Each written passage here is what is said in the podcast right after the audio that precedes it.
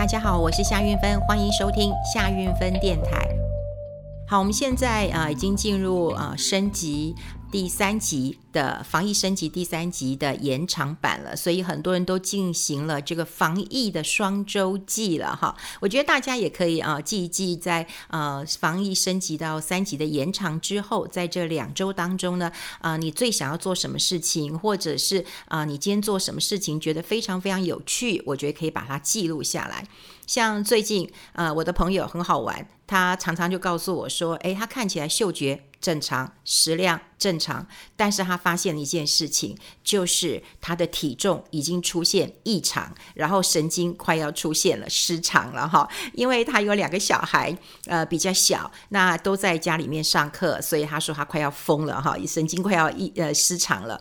那怎么说快疯呢？因为两个小孩在家，呃，我记得他一个是好像三年级，一个是六年级，对，然后呃，我以为说，哦、呃，他说很热，我说那你们都在客厅嘛，他说不行啊。一个要上这个英文，一个上直笛，哪有办法？呃，在在同一个空间哦，原来就是爸爸要呃带大的，或者是呃妈妈要带小的哈，就在不同的房间。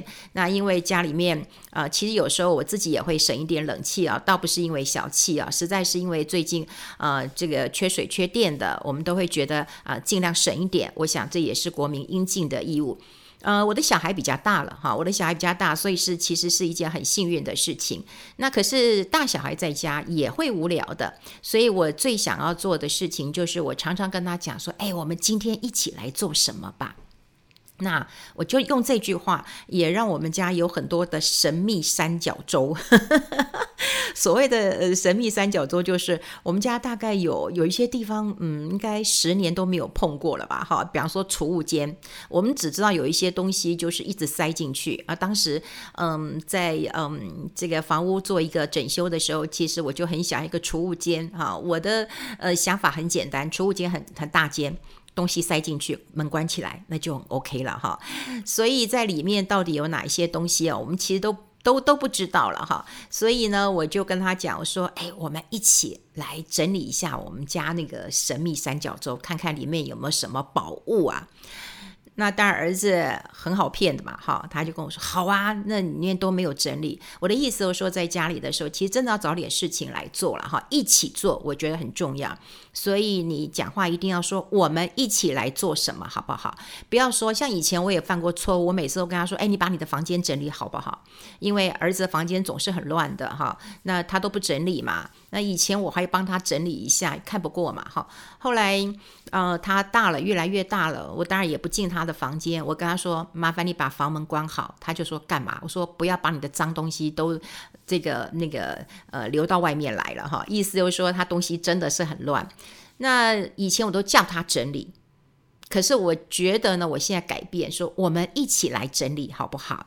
我想他就会愿意，所以我们整理了我们家的神秘三角洲，就发现好可怕哦，竟然有这个已经有五六七八年都过期的呃香菇、干贝、酱油，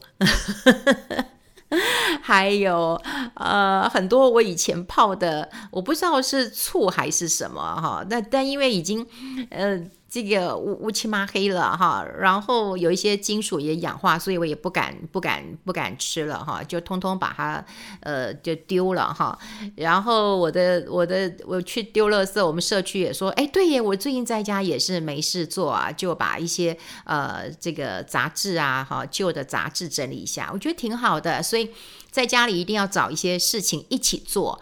呃，然后我跟我儿子在整理的时候呢，其实你要让他发挥他的长处，比方说，哎，你眼睛好，妈妈老花眼了，以后戴眼镜太吃力了。你眼睛好，你帮我看看这是呃制造日期是什么时候的，然后它的品相是什么哈，就让他看，就是有一个事情。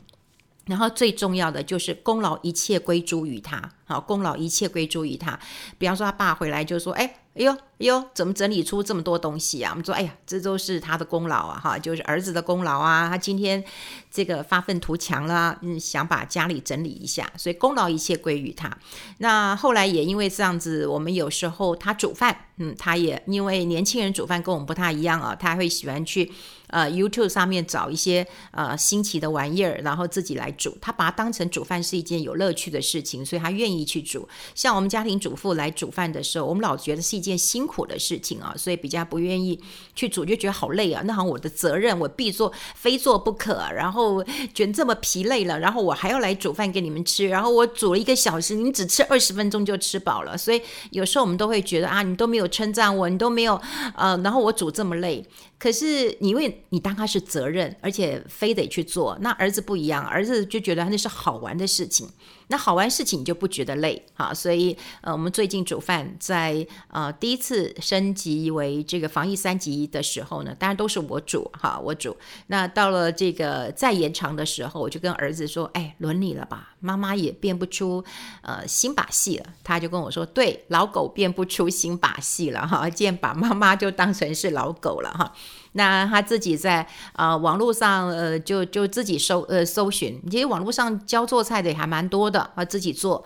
然后你只要记得一件事情，称赞称赞再称赞，那就好了。所以现在我还蛮轻松的哈。现在他就在煮饭，我也蛮好奇啊、呃，我今天的晚餐是什么哈？我蛮好奇的啊、那我今天要跟大家聊什么呢？就是呃在呃孩子有事情做了哈，就是你的。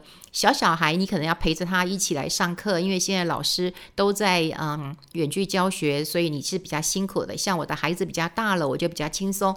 那他煮饭，我有时候我就录录我的 podcast，或者我看看书。我最近看的书蛮多的，我会一一跟大家分享。像我今天就想跟大家分享一本书，叫《奥运的诅咒》。好，那这本书我本来就想看了哦，因为。呃，之前是因为有一些这个呃日本呃东京奥运嘛，哈，现在距离这个开幕式的时间真的越来越短了。可是日本呢，对于这个新冠肺炎的疫情啊，根本就没有降温的状况。所以呢，很多的像医学专家啦、企业大老板，甚至民间，好，在我们最近看到的外电新闻当中，都一直连锁说日本政府啊，你要慎重考虑啊，看是不是延期或干脆取消，好，干脆取消。那么他们呃，甚至民众呃民民间讲的话是是是很很那个很直接的，你知道吗？他说日本简直在做一个赌注嘛，哈，只能做一个赌注嘛。为什么呢？因为他说你这样等于是从全全世界啊，世界各地，那每一个人就把病毒带进来，因为有很多的志工啦，很多工作人员呐，运动选手啊，对不对？先进入东京。那活动结束之后呢，再回到各自的国家，所以他们民间就讲了一句话，他说：“诶，从世界各地把病菌都带度，呃，病毒都带进来了，然后再散播到全世界。”他说：“日本这样不等于在自杀吗？好，那这样报奥运的意义是什么？因为最近我一直看到有这样的新闻，所以我又很想看这本书，叫《奥运的诅咒》。他谈到的是奥运啊，这些世足赛啊，大型运动会呃背后的经济豪赌。哎，听到关键字了，对不对？好，经济豪赌就是那么多的国家，为什么想要办奥运？那可以赚到很多钱吗？因为观光啦，大型的公共建设啦，而且大家都知道，以前我们甚至还有一些这个奥运概念股。怎么说？只要举办奥运的这个国家城市，那么它在举办之前哦，哎，都很有荣景的，这个国家的 GDP 啦，股市表现都不错的。但举办完了。就完了，对，那到底出什么事情啊？其实这本书都有提到。那这本书奥运的呃诅咒很有趣哦，它的作者自己本身就是哈佛大学的博士，那么他自己也在呃讲座呃当呃讲座的一个教授。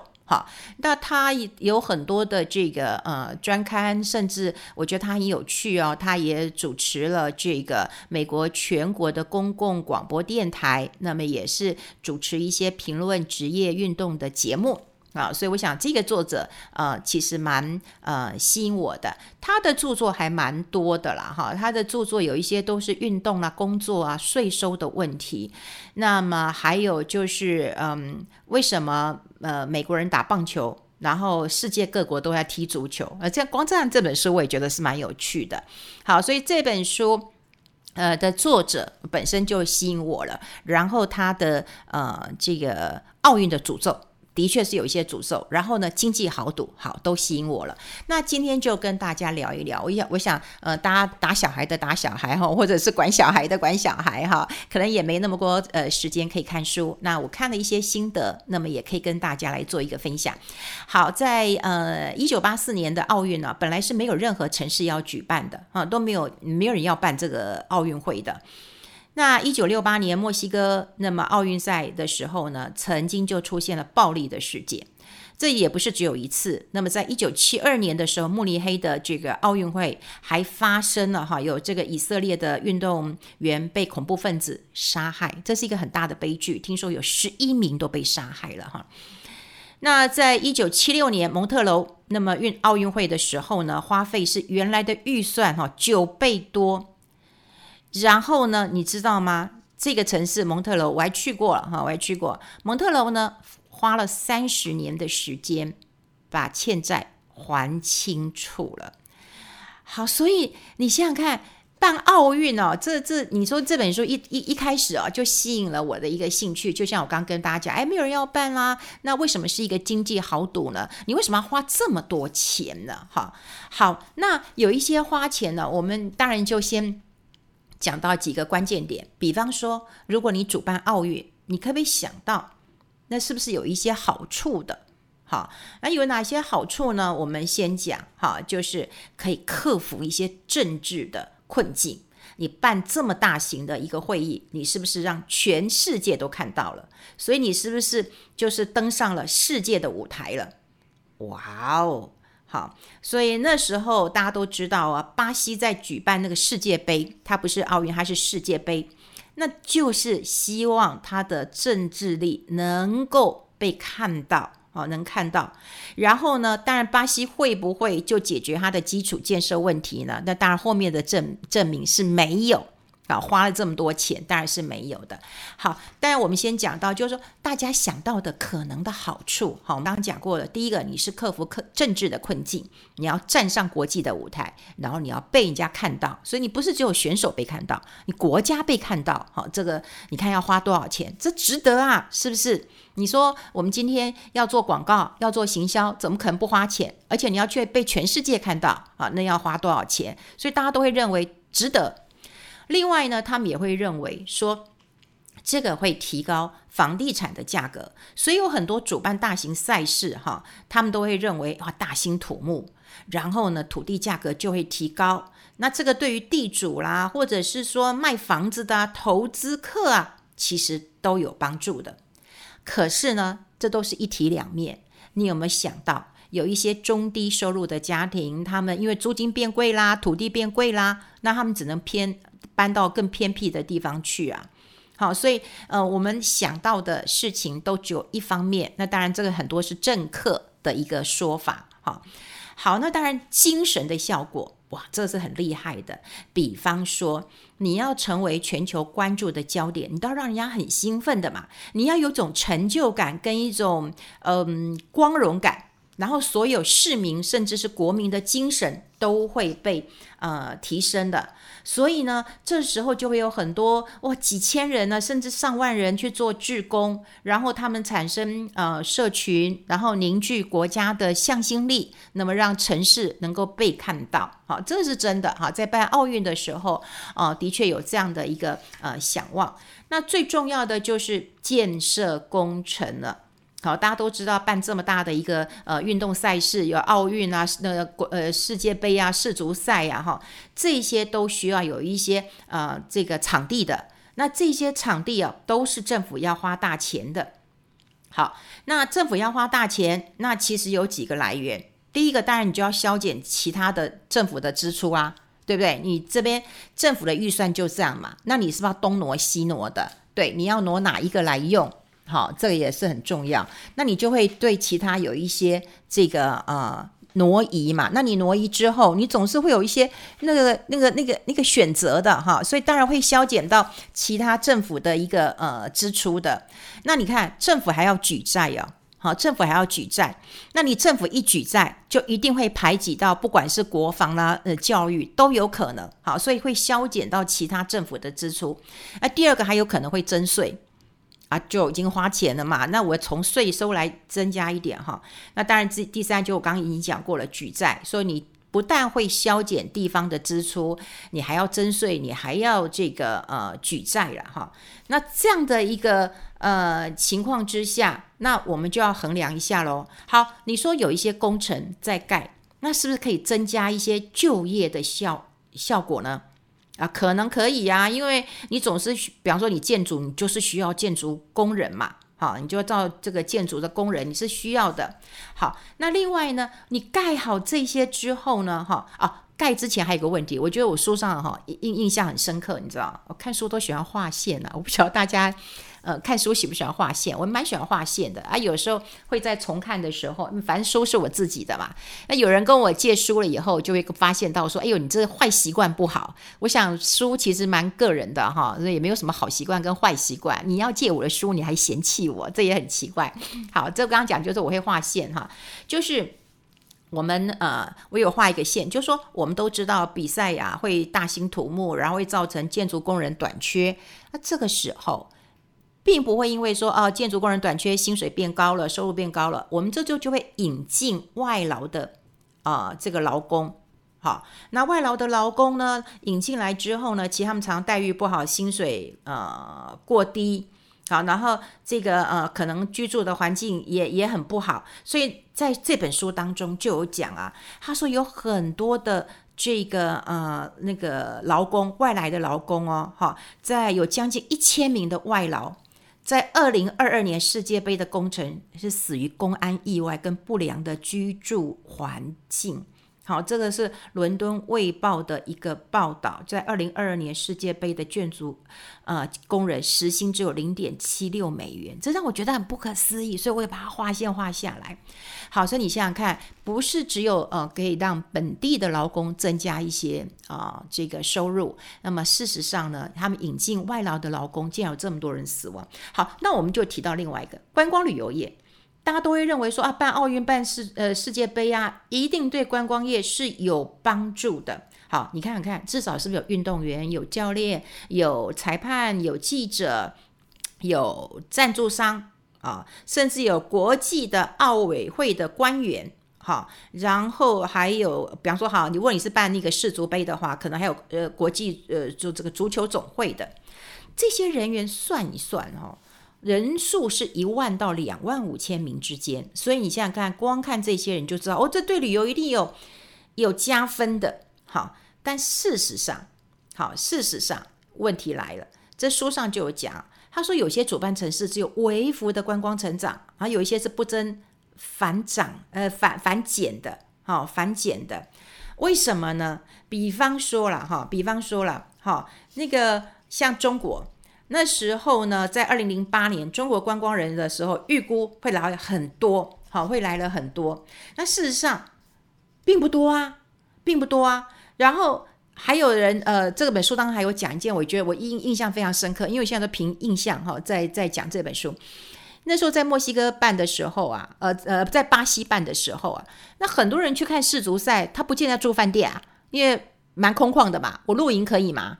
可以吧？好，就是说我的观光并没有想象中有能够赚这么多钱。那这些钱其实都是谁算出来的？都是顾问公司算出来的，公关顾问公司算出来的。因为这样子你才能够拉得到赞助。所以他们就说，如果你你算算看啊，他们呃很多人在在国外，当然我们现在很难想象。可你要知道，在国外旅行的时候，他们比方说啦，有很多南美洲的国家，他们习惯睡在海滩呢。觉得海滩太舒服了，好，就睡海滩没关系的，甚至他们会睡在公共场所，或者是睡在拖车里面，所以他们的消费就非常非常的少。所以在巴西那一次办世足杯的时候，他们就发现到赚进来的外汇并不多，哈，并不多，所以他们甚至就说，哎，是被这些公关公司、顾问公司骗了。那他们观光人数，如果说从举办这种大型赛事跟前一年来比，根本就没有很大的一个。呃，差别啦，哈，好，那你说办完之后会不会有人来？也没有什么人来，所以他们认为对观光业长期的效果也不是像主办单位那宣传的那么美好。好，所以你看为什么大家要办奥运？其实他书上还有讲到一个呃关键点，就是说哈，在呃办奥运呢，主办国跟国际奥委会都可以来分这笔钱。好，都来分这笔钱。那这笔钱是什么钱？大家都知道，有门票的收入，有电视转播的费用。哈，那广转播就又有授权金嘛。哈，当然还有一些广告企业哈来这个呃赞助的哈。那他们还招募一些无薪的志工，好来降低一下成本。好，刚开始你说要办这个奥运，当然是赔钱的。可是如果加了什么电视转播之后，是不是可以赚钱？但是主办国跟国际奥会的分润越来越奇怪了。好，甚至到了后面，好，后面你知道吗？主办国分的很少，诶，分的很少，诶，十趴二十趴都是国际奥奥委会在在分润，诶，这书上看到的，我简直吓坏了。我觉得我的城市，刚刚我们讲过了，我们要花这么多钱，那是不是应该我这个国家分一点呢？不然的话，你看我的政府要举债，对不对？然后要办这么多的呃事情，那你想想看，到最后既然是国际的奥委会拿走了，像呃那时候伦敦的，哈，伦敦的呃这个呃办这个奥会呃这个奥呃这个奥会的时候呢，就出现一个大问题了，就是国际奥委会拿了五十一趴，然后。你知道吗？伦敦拿多少钱？拿四十九趴。所以我说，主办国跟国际奥会之间啊，这个钱差的非常非常的的的多啊。所以办奥运，你以为呃赚很多啊？我看了这本书之后，我觉得真是吓到了哈，真真真是吓到了。好，那当然这一次我们希望在呃疫情的时候呢，哈，来帮这个奥。这个奥运啊，来做一个诊断了哈，来看看。当然，我们很喜欢看一些呃奥运的赛事，像我自己很喜欢看那个，嗯，这个呃溜冰。我超喜欢看的，然后我也喜欢看体操，我非常喜欢看体操。我觉得有很多的韵律体操选手真的是太棒了，好像那个精灵一样哦，我非常的喜欢看的哈。那世足赛啊、有时候也会看嘛啊。那看那世足赛，我们其实看不太懂。世界杯，我们大家都看那个那个那个球员帅不帅而已啊，球技是看不是很懂的。可是看了这本书之后，呃，我们就会发现到说那。办奥运真正的精神到底是什么？哈，其实呃，在早年的时候，其实就是一个格斗，哈，格斗。那后来是说希望和平，希望能够看到呃这个国际上各个城市的一个美好。可是如果看这本书，你就会知道有很多是贿赂的，有分赃的，有这个转播权利金的，还有这个呃商品化的一个问题了。那今年更惨。还有病毒的一个问题，好，还有病毒的一个问题。那这个现在有很多呃人都很关注了哈，这个日本的啊东京奥运到底能不能办哈？我们现在也还没有看到这个呃新闻。不过现在在日本哈，日本呢他们的一个呃社论哈都已经在讲这件事情了。这个。其实这个社论是日本的朝日新闻，那它又是东京奥运的官方合作伙伴，所以他他发的这个社论其实也引起很多人的一个讨论。也就是说，他觉得是不是应该要停止来办东京奥运这种呃全国性的呃比赛了哈？因为他们在社论当中讲到了，他说呢，在疫情的肆虐之下，有选手没有办法参加呃预赛，所以也也有一些选手没有办法接种到疫苗。好，然后有一些国家根本也拿不到疫苗，你这样就会产产生很大的一个差距，然后也会影响到选手跟练习的还有比赛的一个一个一个结果。那你这样奥运的理念到底是什么？办奥运的意义到底是什么？那在这个社论当中，我觉得他提到一个重点啊，他说东京奥运现在已经沦为执政党哈这个维持政权跟助选的工具了。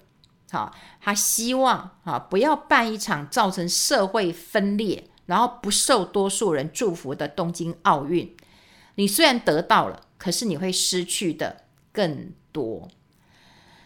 唉，所以啊，你看我们现在过去我们可能认为这是和平，这是美好的，可是如果加上经济之后，你就可以看得到，这真的是一个独门的。好生意，那当然啦，这本书上是没提啊。不过我觉得这个作者要是有兴趣的话，我觉得可以谈谈那个奥运选手的八卦，我觉得也蛮有趣的。像呃，之前在奥运的时候，当然喜欢看比赛，然后有时候也会看到一些八卦。比方说，我很喜欢看那个韵韵律的体操选手，就发现到说，俄罗斯啊，他们的那个嗯金牌得主啊，听说还是那个他们普丁的绯闻女友诶。好，所以当时还有人称他是叫呃普丁宝贝，哈，就是他已经有全国的一个知名度了嘛，哈。那当然还有一些这个奥运选手的一个呃八卦啦。不过大家现在关心的就是到底东京奥运办不办？但不管办不办，我们先看到这真的是一个经济的